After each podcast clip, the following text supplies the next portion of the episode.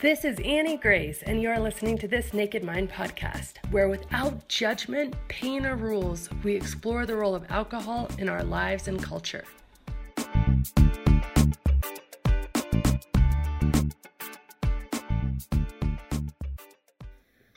Right. Thank you so much for joining. This is Annie Grace with this Naked Mind podcast. And today I am so excited because I have William Porter. He is the author of Alcohol Explained.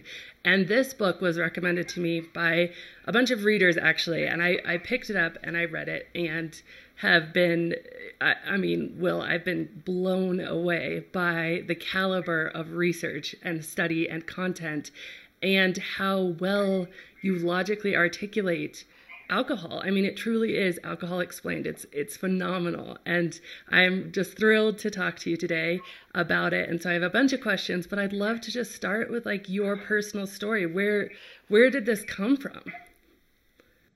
Um, I suppose well, starting at the beginning. I mean, I started drinking and smoking when I was about 14, um, and that was back at sort of beginning of the 90s.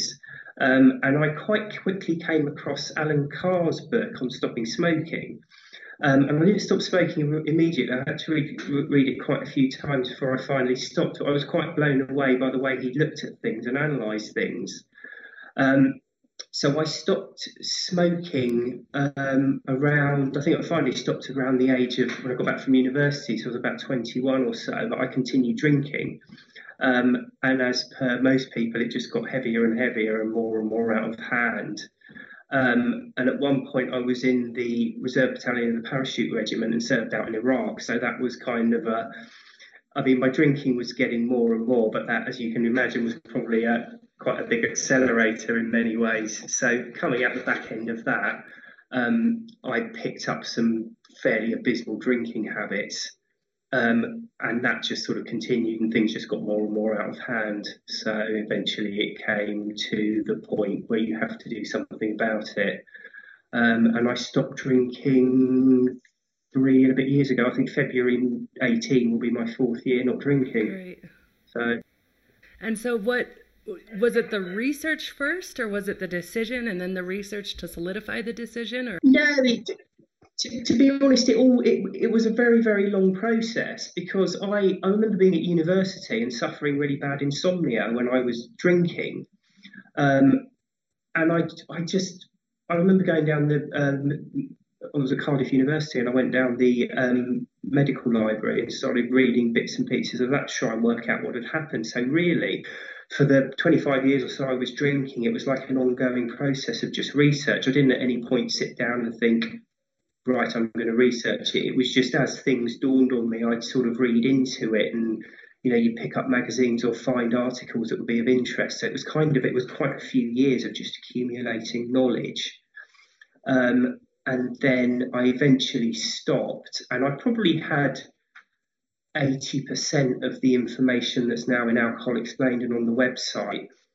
Um, but when I actually sat down to write it, I don't know if you found the same, but you've got an idea and you think you know it, but when you actually sit down to write something, you realise there are holes in it, so you yeah. sort of fill in those gaps. So actually, writing the book was really useful just for me personally as well, because I think it, even though I stopped drinking at that point, it kind of helped to finalise the journey for me in many ways.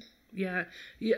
Uh, your book. I mean, I have no interest in drinking anymore, but just reading your book, it makes alcohol literally. Um, kind of impalatable like it, it, reading the truth about how this works and and what it does. And i think one of the most amazing things about your book is as a drinker we have so many questions. And we don't often allow ourselves too much time but but it is weird. We start to wonder like well that's so weird why am i awake at three in the morning every morning why yeah. can't i control this when I go out and set out to have two drinks? Why do I end up having 10? You know, what what is happening? Hmm. And we ask these questions, but the great thing about what you've done is you went and you've answered them all and in such a thoughtful, logical way. Like it is amazing to me the caliber of and, and if you have not read this book it's alcohol explained by william porter go get it buy it and read it because it is unreal the caliber of research and thought that's gone into it.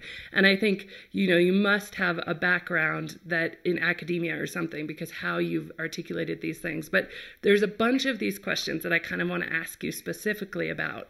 And um, you touched on this insomnia thing and the first one is this relationship between alcohol and sleep. And as a new mom i've just had you know a, a baby and so I'm, I'm, sort of sleep deprived anyways and i can really relate to yeah, this yeah. idea of how you know all of a sudden you find yourself in tears for no good reason or or something's happening and and mm-hmm. so reading about this relationship of alcohol and sleep i mean can you just like uncover that for us yeah the the, the research on it shows you know, to cut to the chase there's a lot we don't know about sleep um, but what seems to be the case is there's two different types of sleep. There's deep sleep and there's REM sleep. Um, and we don't really know entirely what both of them do. But one of the tests, I think it was with lab rats, found that if you deprive them of REM sleep, they're dead within a few weeks. So poor old lab rats getting the short end of the stick as usual. Um, but what alcohol does, it disrupts your normal sleep pattern. And I think, although we don't know much about sleep, what we do know is the naturally occurring sleep patterns are the best for us. And alcohol upsets it in that it puts us into deep sleep for the first five hours, but with no REM sleep, so you're not getting the right sleep pattern. And then for the remainder after the five hours, you can't go into deep sleep. So your sleep patterns are completely out of sync. And that's why um, even if you manage to sleep eight hours or 10 hours or whatever, after drinking, you wake up feeling tired all the time. You never get a proper night's sleep. Um, and that's what the, the, research has shown. And I think that actually ties in fairly well with what we know about the brain producing stimulants to counteract the alcohol because the alcohol starts to be outbalanced by the stimulants after about five hours. So when you understand that aspect, it does sort of make sense that you would be in deep sleep for the first five hours or so, and then you can't go into deep sleep afterwards as the stimulants start to outbalance it. Um, and that's why, and again, I think I say it in the book, but quite often you hear people say, "Oh, I'm, you know, I'm not hungover. I'm just a bit tired," but right. they're hungover. It's the effect of the drinking has caused them to not be able to sleep properly, um, and then they're tired the next day. And so there's so many things there. There, there's this. I mean, in my experience, I felt like I needed alcohol to go to sleep at this point in my mm. life. And I think that's probably true for a lot of people. You feel like you actually need it to go to sleep. And so, sure enough, I would drink and it would put me out. And then mm. at three in the morning, I was like wide eyed, bolt upright. It was just like, oh my yeah, gosh, yeah. I'm so awake. And so, those. Mm. You know, and I would I'd go to bed around eleven, so this five hour it really makes a lot of sense. And then yeah. so what you're saying is I didn't actually get any REM sleep during that phase. No, that's right. Yeah, those yeah those four or five hours weren't proper sleep anyway, so you didn't get any REM sleep during that phase. So yeah, exactly. That's it. And then yeah. can you talk a bit about then what what happens progressively with that? Well, it depends where you go with it. I mean, if you're continuously drinking, you're drinking more and more. So when you're waking up at three in the morning, you'll become increasingly more awake and increasingly more worried. The mistake I made was at one point I was reading, I think it's in It by Stephen King, and one of the characters keeps some beer in the fridge for in the middle of the night when he wakes up with a hangover to drink it to go back to sleep. And I thought, oh, that sounds like a fantastic idea. Um, and the first time it worked fairly well in that you wake up, again, like you say, you're wide awake, worrying about things, and you have a drink and go straight back to sleep. But the problem is, you then build up a tolerance for night drinking. So what turns out to be a quick drink in the middle of the night and then back to sleep turns into more and more and more drinking, and eventually you're sitting there drinking your equivalent amount the, that you were drinking the night before, you know, like seven or eight drinks or whatever. Um, and I think that's where you start getting serious problems then, because then you're getting into the habit of waking up and drinking as soon as you're awake. Um, and of course, the stimulants created by the brain, the brain will create them in anticipation as well. So if you get used to drinking until 11, sleeping till 3, and then drinking onwards, your brain's then creating more stimulant ready for 3 o'clock when you start drinking again.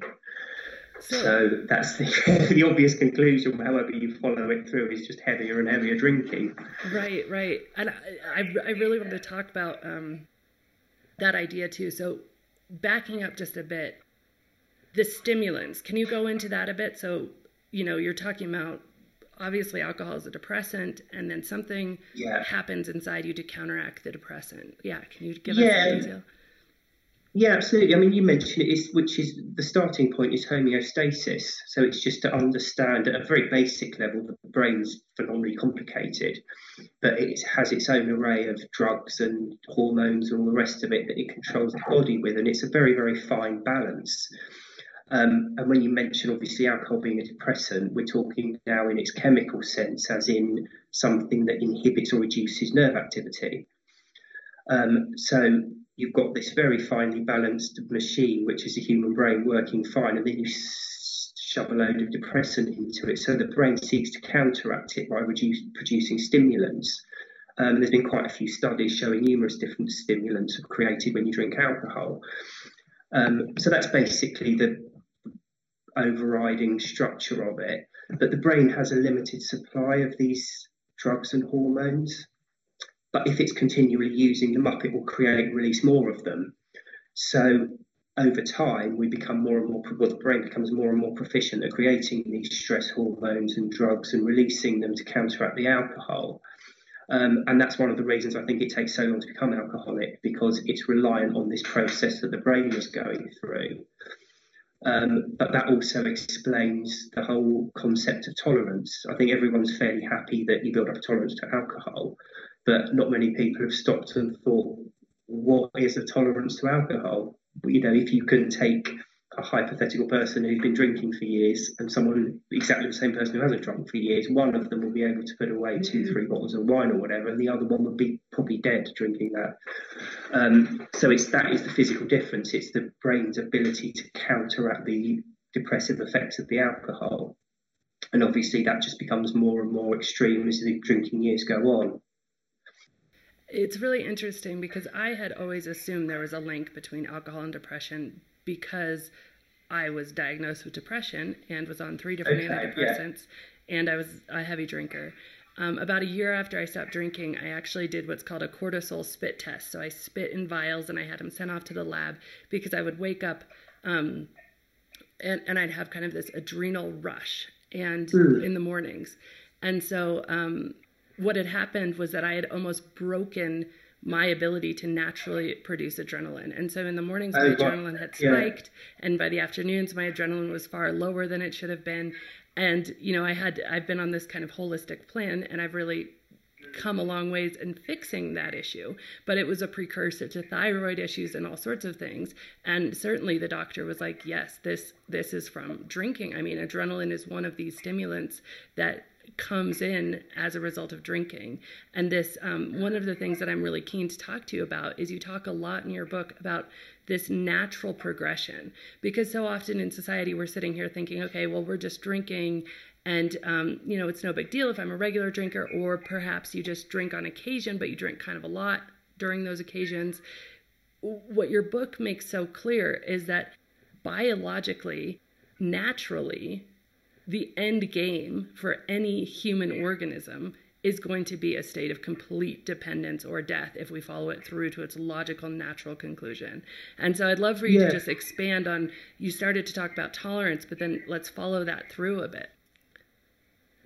Yeah, so the I mean it all goes back to what I was saying about homeostasis and it I mean again to put it at a very high level, what you're doing when you're drinking regularly your brain's squirting in an ever increasing amount of these stress hormones and stimulates to counteract the alcohol, and you're drinking an ever increasing amount of alcohol to counteract the stress hormones and stimulants, and it just gets progressively worse.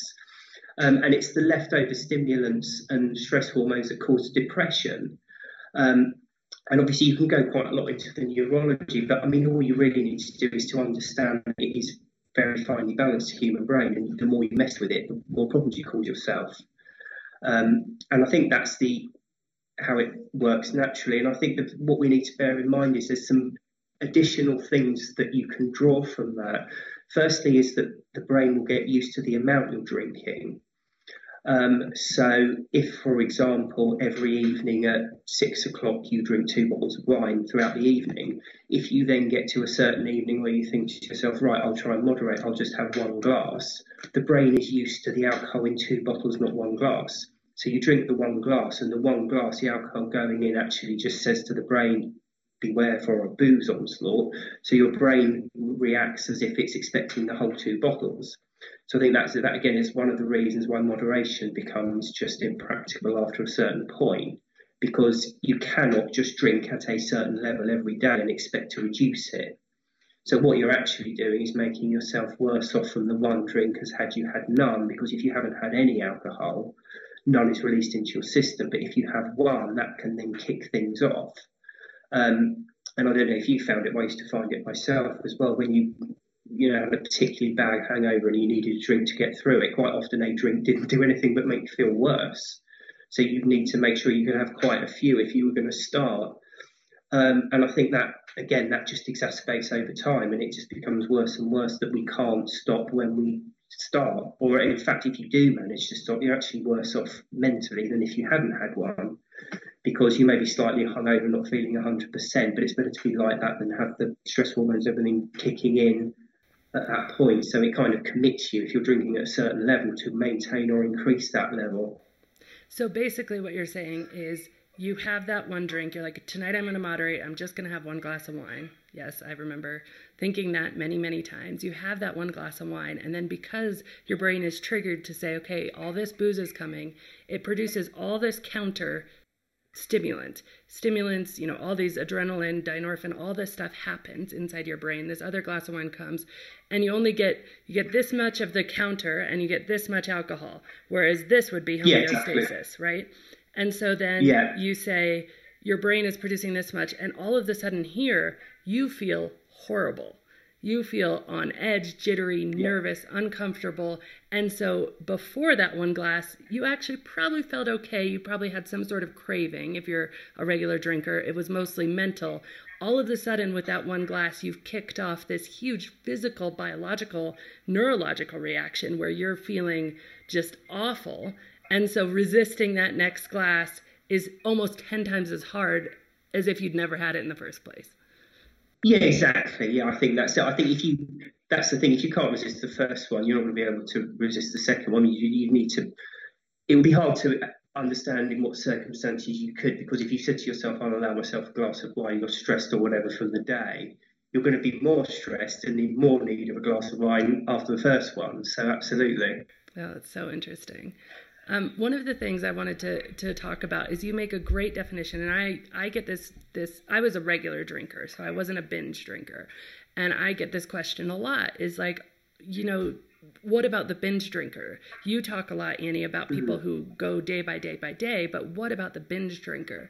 Um, so could you give us an overview of the binge drinker versus kind of the regular drinker and how their two journeys sort of counter, you know, contrast? Yeah, absolutely. Yeah. I, well, yeah, because I was a binge drinker, so I can give you my personal account.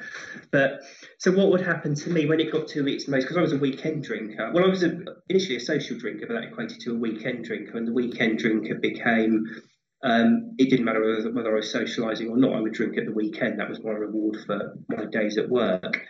So, how it would normally work is so Friday or even Thursday evening, but Friday lunchtime or whenever I start drinking um, so the alcohol would then start kicking in. And I think the process for the binge drinker, it tends to be um, a much more, in a way, it's a quicker process.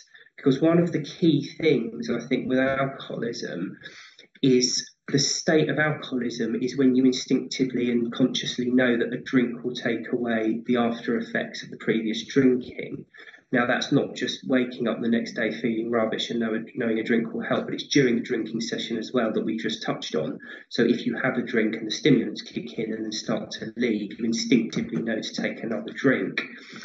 Counteracting and so you're saying that, just to the instinctively is um, it's not just a feeling at that point; it is an instinct. It is your brain and almost your your evolutionary.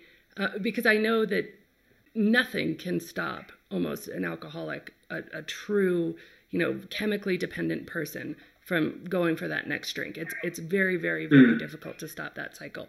And so in your brain it's almost become an instinct. The instinct is saying this is the thing that will make you feel better. And you know that consciously yeah. and you know that subconsciously or instinctually. And and that's obviously at the very very far end of of the progression. But that's kind of what you're saying there. And that's where this all is headed ultimately. Yeah exactly. I think i think how we start out alcohol being a poison in its purest form it does not taste nice. And when we first start drinking we don't like it. So that is our instinct. So when we have a drink we instinctively don't like it. And of course when you first start drinking, if you wake up with a shocking hangover, you can't drink the next day. It makes you feel physically sick. If you were to smell alcohol, it would turn your stomach. But over the years, we get to situations where we don't feel 100% from alcohol from the previous day, but we end up drinking the following day anyway. And then what we start to learn on a subconscious and conscious level is that it might taste horrible and make us feel sick, but if we can actually drink some, we start to feel better. And then you're sort of making the building blocks. And obviously, we know where the story ends. But as you say, the, the end game is to know that the ill effects of every drink can be relieved by more drinking. Okay, so back to the binge drinker. So the binge drinker is go ahead. I'll stop interrupting. Okay. Yeah. so, um, did you mean the actual process or the sort of the day to day when you're at the do you, I mean, do you want me to talk through what my life was like? oh, sure, yeah, and the actual process. yeah. One that I was fascinated by is that yes, there's similarities, but let's talk about, you know, the process and, and, and especially the differences between kind of somebody who regularly drinks and somebody who, who binge drinks. I think the main one of the main things for me is because I, as I say, I was a weekend drinker and I didn't drink during the week. I think one of the main differences is you just don't accept that you've got a problem because you stop. I, right. I, I think there's probably four or five occasions in my entire life where I ever drank for more than a week. I would always take breaks in between. Um, and I think then it's almost easier to justify even when things get completely out of hand and you are literally from Friday lunchtime, you're not drawing sober breath until you're going back into work on Monday or even Tuesday if you can't make it in on Monday. But you never accept that you've got a problem um, because you stop in between. Um, but I think all you're really doing is constantly going through the withdrawal process, and it makes stopping long term easier because the physical thing that you have to go through to actually stop is something you go through all the time anyway. So I think in some ways for the regular drinker, that initial stage can be a bit harder because they might not have gone through a full 48 hour withdrawal for however many years they've been drinking for. Whereas for the binge drinker, they stop for however many days during the week, or certainly I did before starting again. So it makes that aspect. But in terms of the actual process of drinking, as I say, the main point of it is I think you do end up getting to the stage basically where you know that a drink will rectify the condition caused by the previous drinks. But and I think you mention it as um, was it? I think you said guide rails guardrails yeah. where you, you just have an absolute fixing about not drinking in those situations. And I think that's true for a lot of people. It certainly was for me, in that I would sometimes ring in sick on a Monday and drink through the day. But I did have this thing, I would at some point have to go back to work. So by the skin of my teeth, I managed not to get sacked and I managed to get in and eventually managed to stop drinking anyway. So it was no longer an issue. Um, but I think the problem is when you're binge drinking, you lose the guardrails because, as I say, I was drinking in the night. If I woke up and couldn't get back to sleep, if it was a Saturday morning and I wake up with a hangover, I'd drink because it was the weekend, and that's what I could do because I'd worked hard all week, so I could drink at the weekend. And the same with a Sunday. Um, and I think that's how that kind of fell into place. I think that's really interesting because often those I call them guardrails, but just these ideas of that's not somebody who I'm going to be, um, is is really interesting because we have those for me it was kind of hard alcohol in the morning. That was a big moment for me when i woke mm. up and i felt so bad that i drank hard alcohol in the morning. And um, for some people it's drinking every day you know and that's their guardrail. Like i don't want to be mm-hmm. somebody who drinks every day. You know other people there's other things.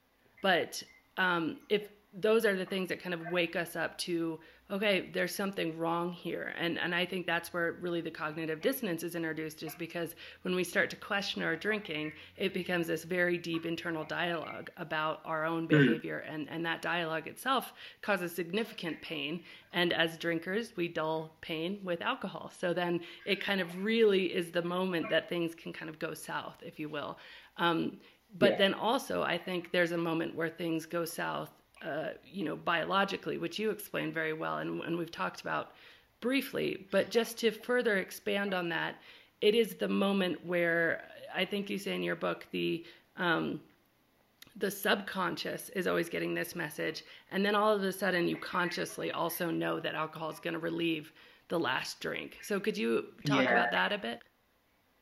Yeah, absolutely. So the the subconscious, um, when I talk about it, is the um, it's a way that the brain, um, if you repeat the same action and it seemingly has benefits, it becomes automated. Um, and the sort of the easiest example, if people drive, is to think if you're in the car as a passenger and the person who's driving leaves the braking too late, your braking foot is constantly tensing. Um, so there's no logical reason for that because there's no brake on the driving on the passenger side of a car. Um, and it's not something we're born with. That's not an instinct. Babies in a car won't be tensing their left foot if they see a vehicle heading towards them or anything. So it's something we learn, and it's just learned over time.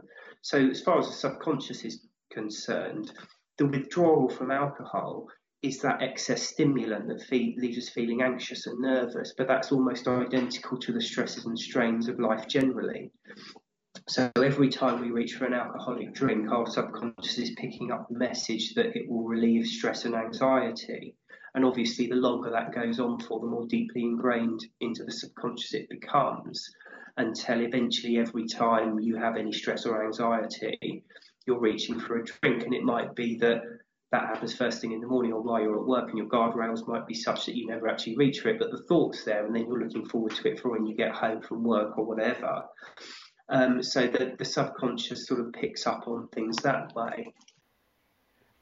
Yeah, that's really that interesting. Sense. Yeah, that totally makes sense. And I find it just fascinating because we develop this habit, but then the habit becomes almost, um, you know, instinctual, as we were talking about. And and when that happens, like we're we're headed for a world of hurt, so to speak.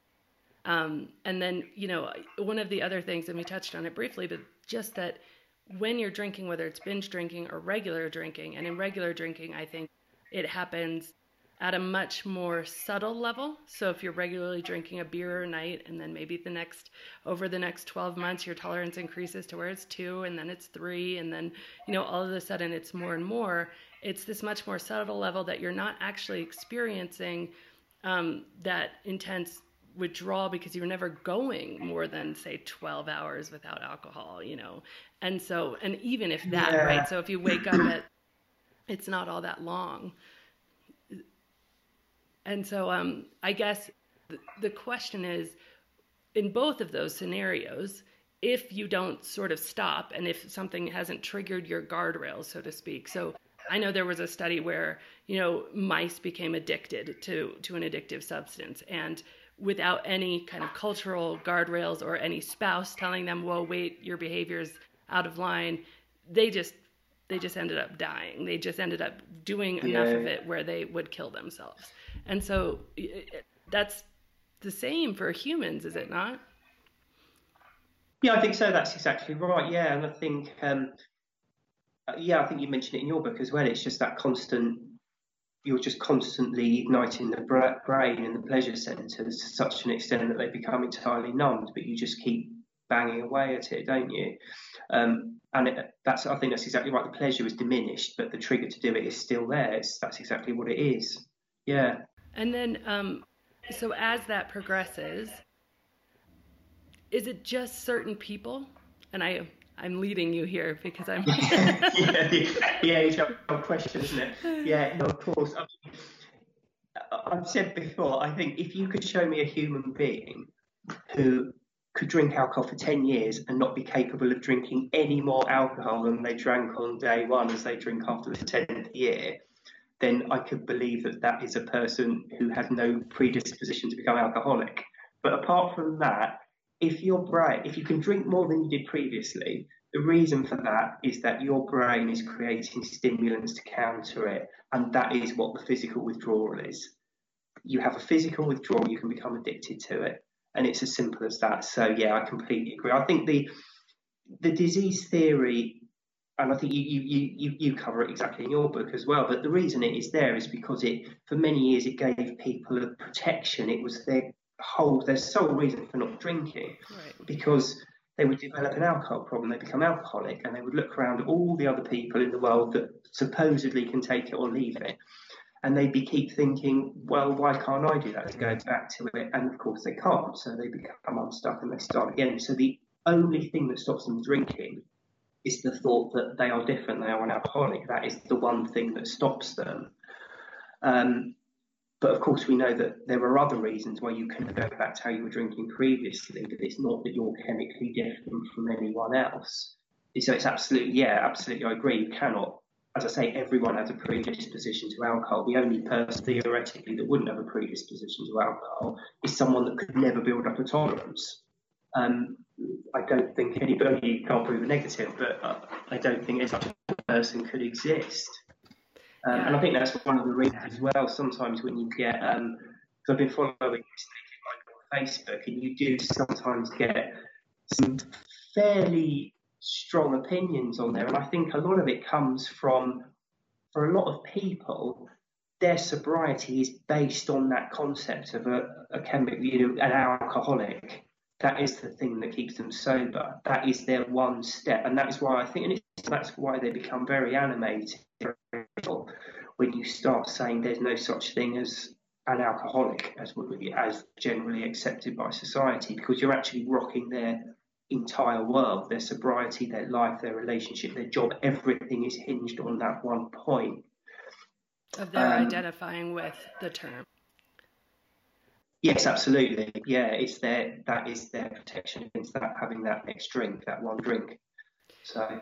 And I think that when you understand how miserable it must be to drink yourself to the point of physical sickness and physical nausea or unconsciousness, and then to wake up and feel so horrible that you drink the very thing that just made you physically ill and you do that for days and days and days on end, and the pure hell that must exist inside a human when their instinctual thing to get them out of the misery they're in is to go right back to the thing causing the misery, and they have no way to see their way out of that cycle. Of course, there's going to be this huge level of fear if there's any indication that they that boat is rocked. So if they've found that rock, that that identification with the term alcoholic, and, and that's what they're clinging to to maintain distance from that misery of alcoholism, of course there's going to be. So I have so much compassion for that actually because you know it, it has to probably be one of the worst experiences a human being can go through to be deeply addicted to a substance. I mean, it is misery defined. I don't think there's anything worse. No, it's very it's, it's a very unpleasant situation to be in, and it is yeah, it's understandable when that is their one guard against what they see as going right back to how they were originally. Absolutely, yeah.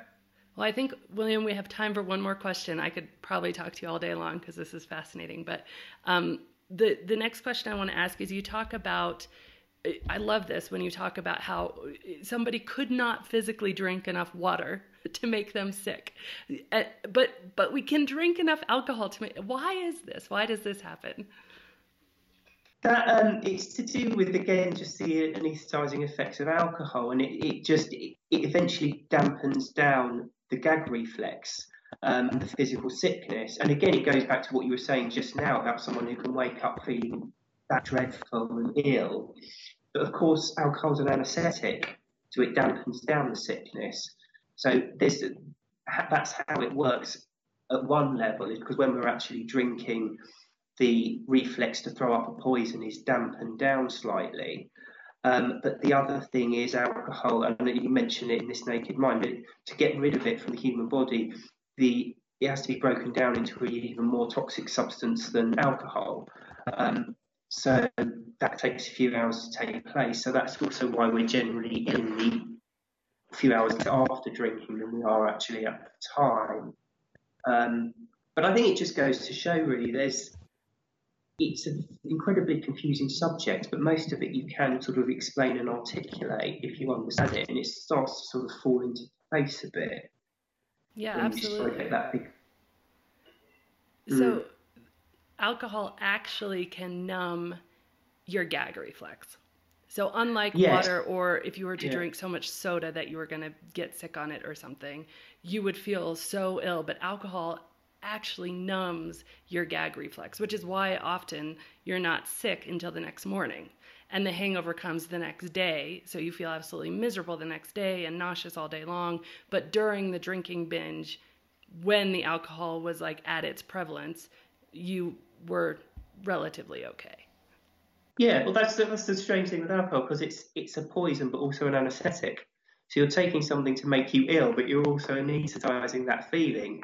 But of course, the problem is, is when that anaesthetizing effect wears off, you've still got the sickness hanging on afterwards. So it outlives it, unfortunately. So yeah, absolutely. And I know it goes without saying, but man, the fact that we regularly in our society drink a poison to levels that makes us physically sick the entire next day and then brag about that sickness. and yeah. I was there, raised my hand, someone who said, "Oh, I'm so hungover." Oh gosh, badge of honor, right? And and I'm here anyway at work doing this presentation so hungover. Good for me. Look what a superstar I am. Wow, it, it, unbelievable to me. Unbelievable. When when the scales have fallen and you see things how they really are and it's just unreal that we drink something that makes us sick and then brag about the sickness. And it's well, and as you say as well that you it's uh, you have to justify not taking it. You get all kinds of strange, intrusive questions if you're not drinking. Right. So I, I don't want to poison myself. So what? What? It's so funny. Oh, it's unbelievable. Well, this has been just like a, a true pleasure. I mean, I've really enjoyed it, and I hope to have you back because I feel like we could cover so much more. There certainly isn't enough time, but um, yeah, so where can people find you, William? Um, the internet site's a place to start, which is www.alcoholexplained.com. Um, and there's all sorts of bits and pieces on there. The first five chapters of the book and a few articles and bits and pieces. Um, and the book's available on Amazon, so it's fairly easy to find if you're interested. And again, I mean, readers have recommended this book to me who've read my book and just said, look, the two of these books together have been the thing for me, the ticket. And I think if you want to know more about like the biology, the science, the actual physical reactions to alcohol, William's book is just phenomenal. So I highly recommend it. And um, yeah, thank you so much for being on. Thank you for taking the time. It's been an absolute pleasure. Thank you, Annie. It's been a pleasure. Thank you. This has been Annie Grace with This Naked Mind podcast. Thank you so much for listening. You can learn more at thisnakedmind.com. And please remember to rate, review, and subscribe as it really helps us spread the word.